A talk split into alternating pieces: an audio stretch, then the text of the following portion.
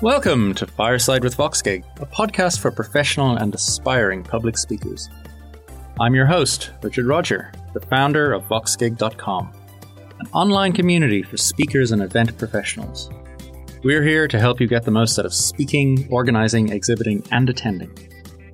In each episode, we sit down for an intimate fireside chat with people in the public speaking community to learn how they have mastered the art of getting up on stage and speaking in front of an audience. If you're an aspiring speaker or just want to improve your onstage performance, this podcast will help you learn from some of the most accomplished and interesting professional conference speakers.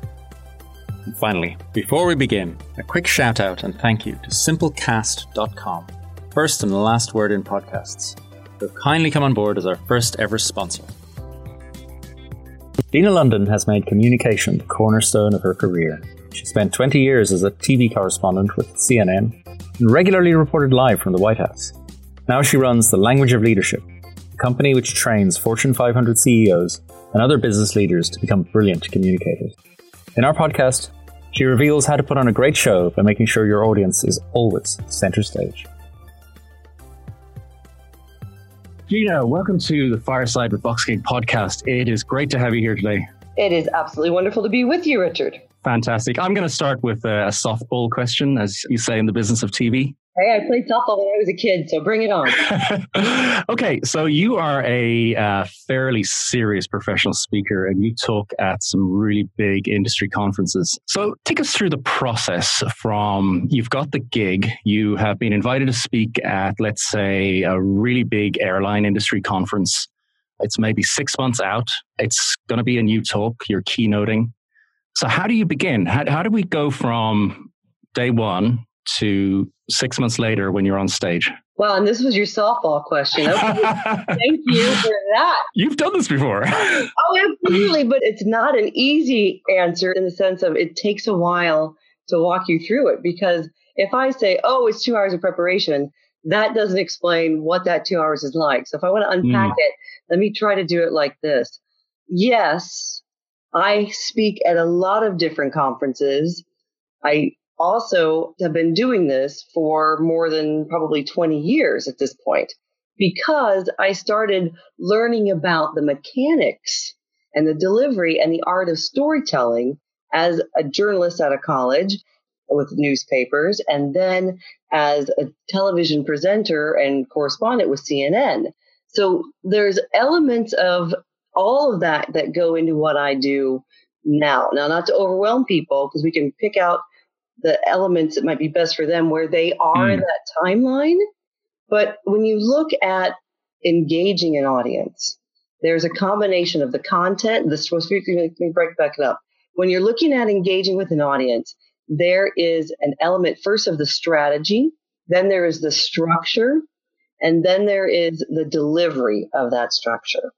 So first, strategy. You use aviation as an example. So all right, right away I'm going to ask whoever that event planner is, who's in the audience, what's your goal, what's their background, what's the theme, what do you want to achieve, what do you want those people to take away from your event? And then what role do I play within that event? Who's going before me, who's going after me, how long, all those sort of logistics, but that goes into really making sure that the audience whoever it is, wherever they are, is front and foremost in my mind. Yeah. One. Two, what's the back to the goal? What's the intent? What do I want them to make sure, along with the goals of that event planner, what do I want to make sure that they can take away so they walk out of there going, this is something I can apply right now in my life or my career. That's got to be first. It can't just be information because and this is to vendors, this is to anybody out there who's trying to position themselves or sell something. We're always trying to sell something.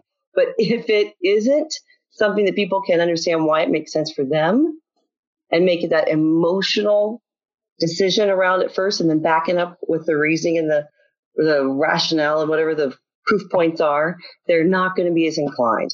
So what's your intent? What do you want them to do? And then finally, then I start looking into my pantry of ingredients of stories and message points and elements that will support that intent.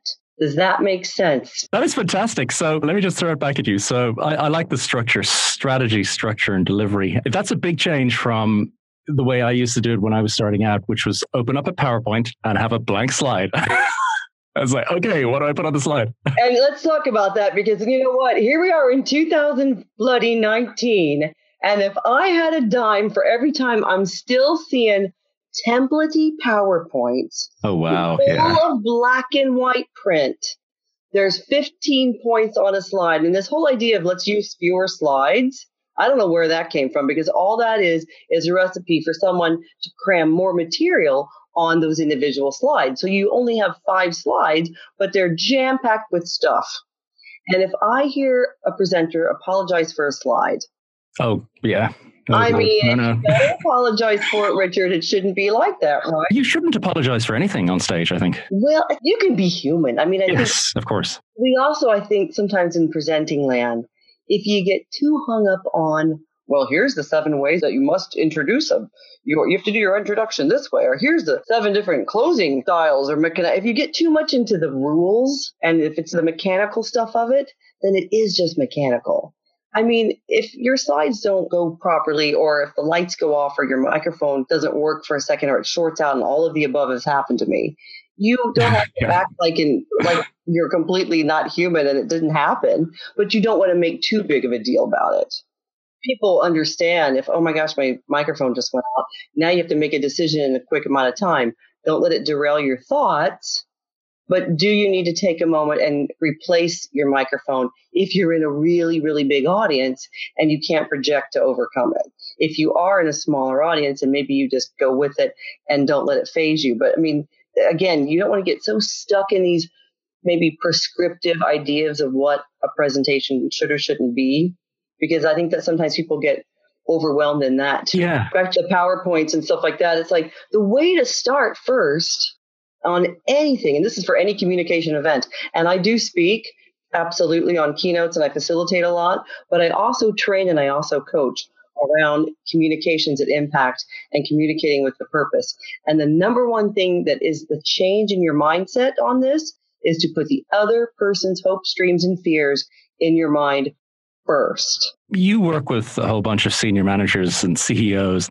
That must be kind of hard for them as well. It's a change in your mindset. Yeah. Stop for a second and reflect and do a little bit of preparation. And it's funny because this takes me all the way back to when I was a kid growing up. I grew up in a little tiny town in farmland, Indiana. That's not the descriptor, Richard. That's actually the name of the town. Look it up. It's 1,235 people in Indiana, farmland, Indiana. Farmland, wow. with an agricultural background like that, the thing that you'll hear all the time is you've got to prepare your soil.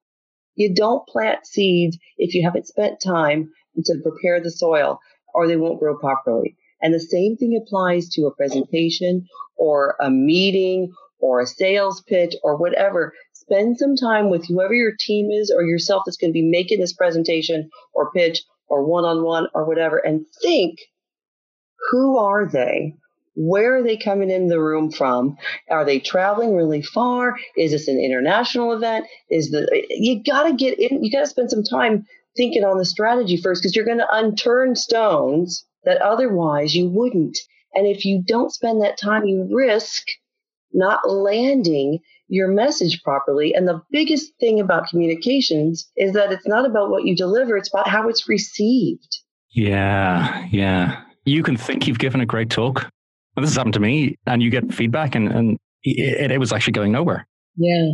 I mean, gosh, I've seen people who have these real polished presentations, for example. I mean, they are slicker than, I don't know, an ice skating rink. And yet they're so, they've memorized it perfectly or they've got all, but they didn't look into the audience's eyes and they didn't look to see if the heads are nodding or if the arms are crossed and people are looking maybe defensive. Like, and, and I'm not saying that a slick present, presentation can't be one that lands either, but to prepare and then be in the moment. So you can look and you can ask questions and you can maybe ask for someone to give an opinion from the audience, depending on how, how the presentation goes and the size of the room and all those sorts of other things. But to be able to prepare enough that you're comfortable with material enough that you can then be offhand or ad lib or a little bit real, not a little bit, very real in the moment is critical. You sound like you're speaking from hard won experience. Could you take us back to a time when you were standing on stage and you didn't do this? You didn't prepare the soil. And you're standing there thinking, you know what, I've really screwed up. Gosh, you know what? I can't think of a time that I, I mean, this is, I'm not trying to be, I can think of times where different elements didn't go as well as they might have. Like you're going to try. Well, let's talk about those. Well, okay, like for example, actually, I can give a great example. I that I, I'm going to try again. I wanted to do and what we call in the biz we call a major effect you've seen these before when they're the presenter comes up and everybody in the audience is asked to perform a task, whether or not oh, okay. exercise or if it's everyone's going to draw something on the paper, they're going to do. There, there's all myriad of different. Things. And that's called a major effect. That's actually borrowed from from magic, from magician. Wow. Okay. Uh, it's not from TV Newsland when I used to be in CNN. This actually comes from performance from magicians if you bring one person on stage, it's a minor effect. If you bring everybody in on stage, or not everybody on stage, but everybody's involved in a particular effect, that's a major effect. It's more powerful to do a major effect to kick off. Why? Of course, because it gets everybody thinking in a certain. Yeah. So this is the. I mean, can be as simple as everybody put your hands up if you use Microsoft. Yeah, that's that's the basic one. I mean, yeah. I mean, that's fine. I don't. My major effect I try to do typically. I've got a couple exercises that I love that have some gotchas at the end, which have a meaning. Then, of course, at the end of it, they have to have a meaning. Obviously, there's got to be a lesson learned, or it doesn't make any sense. And sometimes I've, I've watched people do these major effects where they have people, everybody just stand up and they write a couple thoughts and they sit down. And I'm like, mm, you didn't drive home why that was important for them to do that. It just seemed like a throwaway. But anyway, the the types of major effects where you just raise hands, that's fine. But I think it's more fun if you say, turn to your neighbor and say X, even if it's just something to get them talking. Or, yeah, yeah. that takes a little bit of comfort that you can then corral the audience back to you. Now, Gina, your TV skills have come into play here because you have successfully segued away from your own major effect. That oh, I'm going to get well. back into it. No, no, no. I'll get back into it. I did, I did go down the major effect level, but I blame you because you asked me. oh, I did give you the opening. Yes, I did. Yeah. here's here's what happened. Here's my example. I at a conference just real recently, in fact, I wanted to do a little bit of lesson about how we communicate to each other and how too often we don't ask enough questions or too often we're busy directing and we're not listening or we're not taking a moment to gauge the other person's opinion on whatever it is you're trying to deliver. Okay, that's the mm. So what was my major effect? I, in my glorious wisdom, thought I will bring in enough juggling balls. You can see where this is okay. going. Okay. Right, yeah, that, that's my first. Yeah, right. Okay. So I thought I and I did. I successfully ordered 350 sets of juggling balls. Oh wow! They come in these little plastic baskets, these little net sort of netting things. Uh huh. Packaging is like a little netting. And I had them put out on all the tables. And interestingly, the event planner said to me as we were putting them all along before the conference started, "Do you want me to cut them open and have them ready so it's easier to get out?" I said, "No." I thought this part, that this much I thought through. I thought, no, don't do that because then they'll just be trying to juggle and they'll be fussing and we won't be able to get them focused mm. on the mm. instructions prior to opening. However, so I so that was my first I thought I was hey I scored. I figured that all out. And then I got into the setting and my goal was to have one person act as teacher and the other person act as the student. And I was going to give them a quick 2 minute time frame to kick off my lesson and they would do this this exercise, and we'd have some lesson learned. Now, it went off about 80% well. I would say it wasn't a total okay. failure, just to put that out there. I didn't think about, and I didn't plan, and I didn't foresee that the three people who could juggle in that room, and I didn't put in my little preemptive clause that says, hey, who already can juggle before I let mm. them open the bags, right? And that was my mistake because what happened was Everybody else actually did do what I'd asked, except for the three hot shots who couldn't st- resist. No, of course not. Juggling like they were in Cirque du Soleil yeah, and yeah. making this total spectacle, which left their three partners out in the cold. Oh, uh, yeah. So it's a small thing, but what I like about this particular lesson is that A, I tried something different. I got people doing something physical and fun, and they had keepsakes afterward, which is also a fun thing. And then I also took a moment to reflect afterwards about how I could preempt some things and do things better. And that's how we grow as presenters, no matter what it is. I never want to hit a spot where I feel like I've got it down that I'm yeah. anything to learn from because I think at that point you're getting complacent. Did you do the juggling balls again? I have. That was just a couple weeks yeah. ago, actually. So I'll okay. stay, stay, tuned. We'll have to have another another uh-huh. podcast to learn how it's going. Okay, next. okay, you're on. That's pretty ambitious. There's always one or two who can juggle. Yeah, well, see, that, yeah, that's what mm-hmm. I would say. That's an advanced move. Yeah, yeah. Do not try that when you're just starting off. You're probably a lot of your listeners, if they're wanting to get into speaking. Yes, yes the first thing again is to think about i call this my aim strategy. I was talking us through the audience intent message. It's got a little acronym i came up with which stands for aim audience intent message. So first ask your event planner what they want find out who your audience is identify their hopes dreams and fears come up with that intent and then craft a message. And the message by definition don't assume they get your theme. Tell them what it is my message is I hope you understand that. Use a nice trigger line to get people to, to go ding, ding, ding.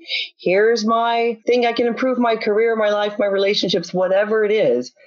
Make sure that you wrap it in a package that they know that this is it because people only remember about a fraction of what you say after you've said it. That's a good question to ask, isn't it? Mm. What are they going to remember afterwards? Correct. Say it in one sentence. Make sure you say it again. The last words you should say shouldn't be, well, thanks, that's all I have, that's all my time, and I hope you, yeah. I mean, try to wrap, make sure your wrap is as strong, if not stronger, than your intro. Sometimes because of the time and the preparation, and we get stuck into other things, I find my clients spend a lot more time on their introduction and they neglect a little bit of that powerful closing. Yeah. That's a mistake. That's a real risk. Let's talk about getting started speaking. Sure. I mean, we were talking about somebody who is probably relatively senior in the role and is now being asked as part of their work because they've developed a bit of professional knowledge and experience that they can share by their boss to go out and talk when I've discussed this with people, people have different approaches to starting. Uh, you know, maybe you should start at like little meetups with like 20 people in the audience, or maybe you should try to get onto panels first. What do you think? What's the best way to build confidence on stage, I guess? You're right. The first thing is to say yes. Okay. And yeah. the first thing is this is like having a baby. There's never going to be a perfect time. And one thing I also think is really super critical important, and this is this is the, maybe the headline of it all you are never not communicating.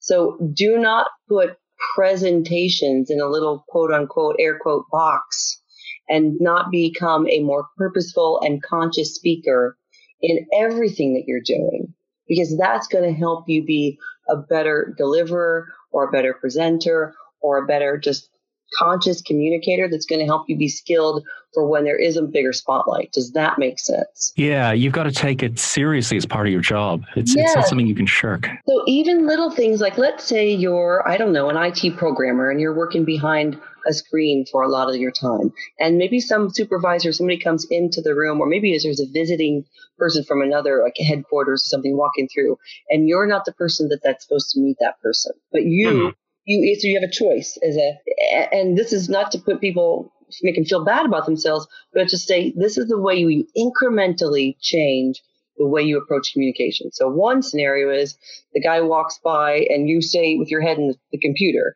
the other way is the guy walks by and you look up and you try to catch their eye and you say good morning now that sounds like a small thing but i know some clients especially some tech professionals i've worked with that was a big paradigm shift right there. Yeah. Come to that person and you say to them, now it's time for you to become a presenter. They're going to freak out because they are going from zero to 60 and it's too much. But if you work with someone who's an emerging leader or someone and you start just saying little things like, here's our corporate culture. We talk to each other. We each person in our division gets a chance to present at the monthly meeting. These little safer things like you were talking about for 20 people, those can be opportunities to start to say, okay, how do I, if I'm trying to present to maybe make sure the marketing team's also involved, how do I take my tech information and put just a little sentence on top of it as an intro that tells them, here's the thing you need to know about this thing I'm about to say, as opposed to leave it at the very end. See, that's the, the structure of your content. Restructuring it just ever so slightly in a monthly meeting can be super powerful. Then you can use what you've applied in that monthly meeting setting to the same type of approach if you're going to present to a bigger group. Yeah, and those those internal meetings are sort of a test bed almost. You you can, uh, you can screw up, you can you can try you can, new things. Yeah, you can begin to smile when you when you start to speak because the competition is going to be pretty low grade let's be honest right yeah well come on exactly and sometimes people get freaked out about the idea of presenting richard because they go oh it's this whole thing and i'm like no it is just becoming more conscious about how you speak all the time like when you if you want to practice just looking at the eyes and smiling for a second to in, a, in an appropriate way to yeah. the person at the cash register at the, or the, at the coffee shop. These are ways to start to just begin to be aware of the messages that you're sending all the time. And honestly, this is why sometimes people just talk about presentation, and I would like to push back and say we have to start thinking about becoming more human connected communicators all the time because the more technology that's coming in and replacing jobs, the more that these higher skills can't be saved for presentations. They have to be a part of who you are as an employable human being or you're not going to be getting the jobs out there anymore because the competition is going to be fierce and communicators are going to have the competitive edge. Yeah, you know, I, I think this is a really really, really interesting insight.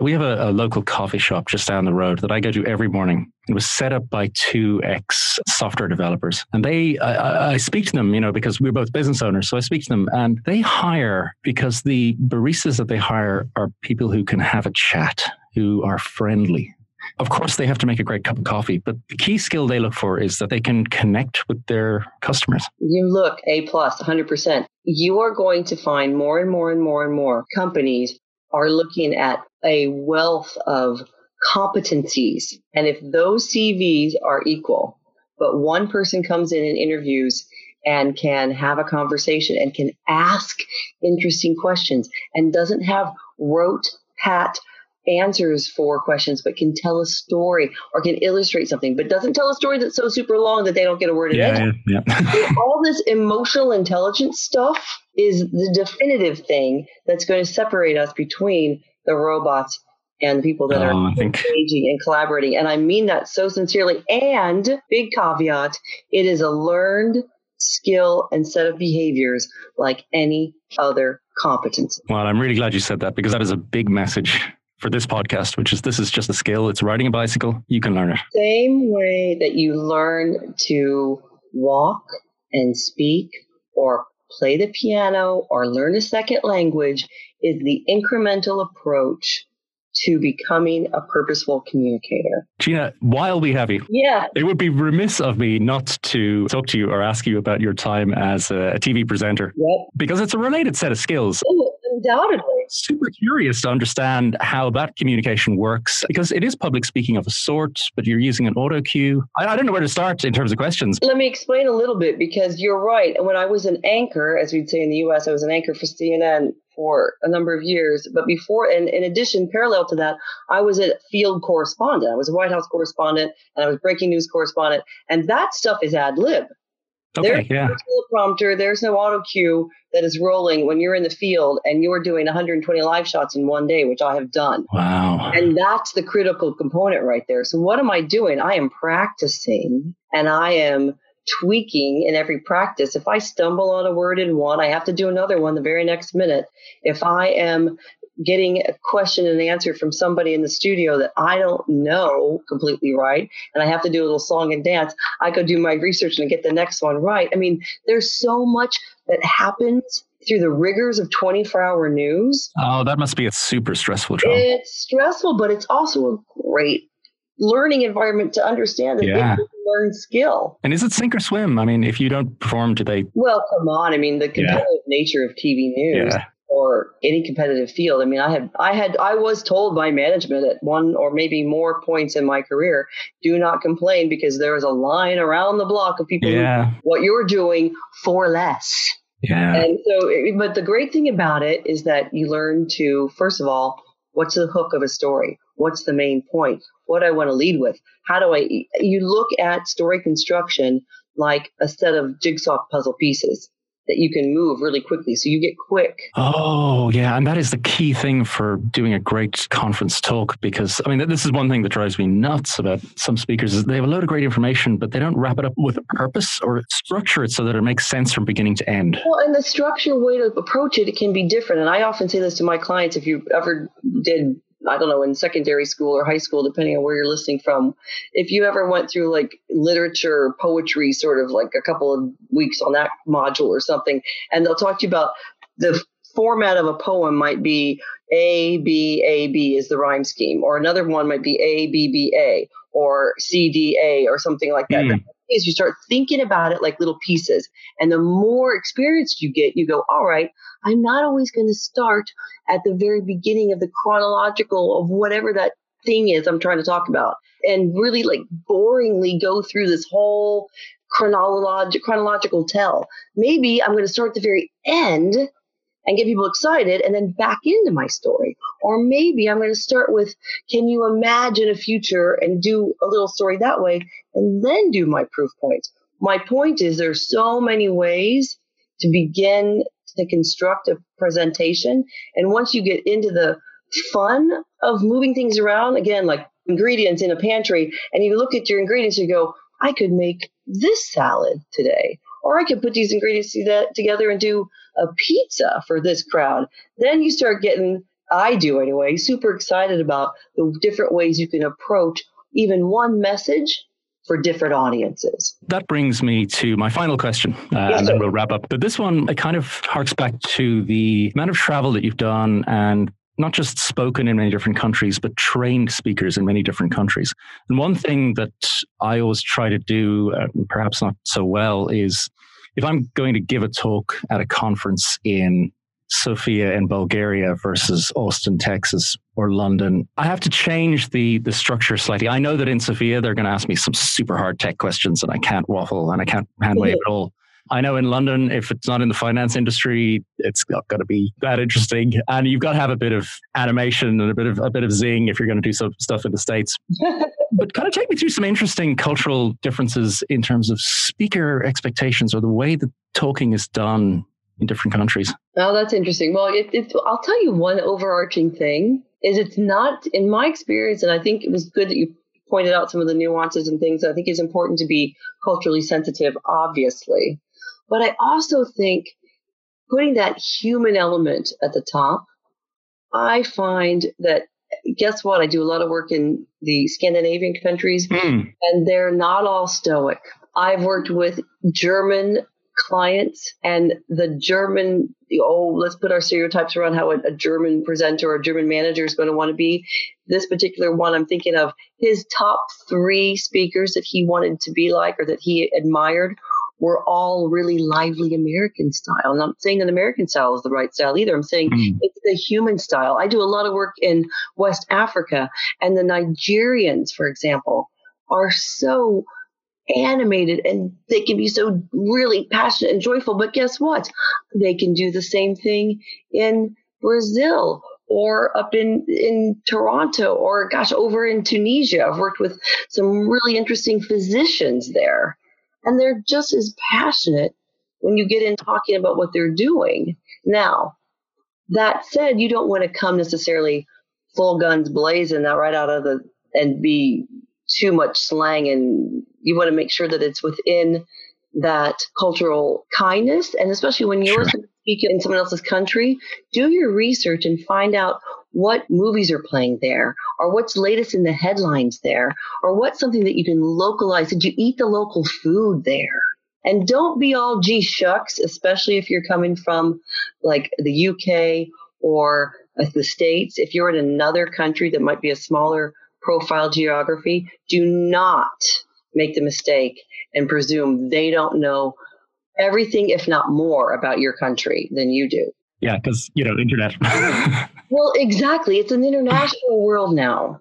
And people all around the globe know about Game of Thrones. It's not just oh yeah English speakers. It's ev- it's everywhere. And these cultural references that maybe we used to think were precious to a particular country might not be if you're coming from, say, the US or from the UK, that sort of thing. But it's super important then, too, that like I spoke in Prague a, a while back. And the first thing I wanted to know is, who's like the Mickey Mouse of Prague, or who are some of these cultural references that I wouldn't know, but it would be cool if I did and I should. And boy, did I learn a lot. And the more curious you can be, like you said about your audience there, and then you make some knowledgeable references to them, that shows great care because you're the guest and they're the host. That's a great way to wrap up, actually, because that kind of takes us right back to the start where it is about the audience at the end of the day. Gina, thank you so much. This has been absolutely fantastic. My sincere pleasure.